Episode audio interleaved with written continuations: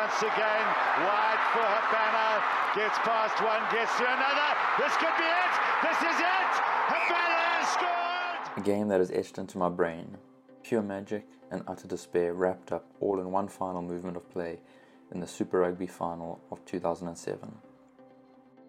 The Sharks had an impressive Super Rugby season in 2007, reaching the final where they would face off against old rivals, the Bulls, in an All South African final.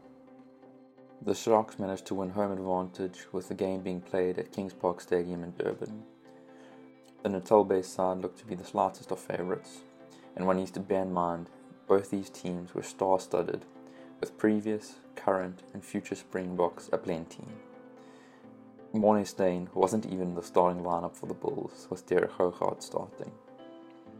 The Sharks led going into the second half and managed to score a try later on in the half to extend their lead.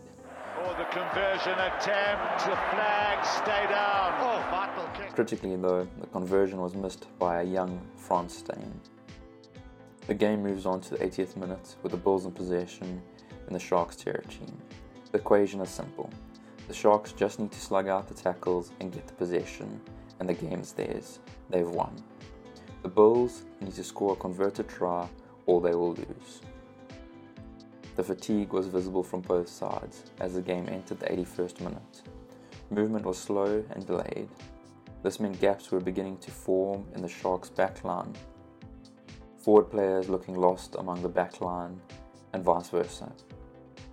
And there was one player on the field that knew how to exploit any gaps in any defense. He had done it so many times before, the ball skipped out to Bryan Habana. He sees the defenders in front of him, but as he steps back into the field, he spots the gap between the tired Sharks forwards. I'm sure his eyes lit up with joy. He picks a gap, darts forward, and sprints to the line. The entire Sharks team try to react to the blistering pace coming towards them. However, they had no chance. Habana dives across the line, scoring a try in the 82nd minute taking the score to 19-18 with a conversion to come. Derek Hougaard prepares to take the spot kick.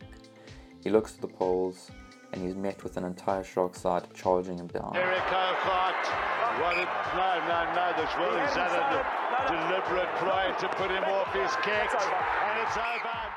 The ref intervenes as Derek hadn't actually started his kick, but in the commotion, Hougaard decides to take the conversion while the Sharks players are distracted by the ref.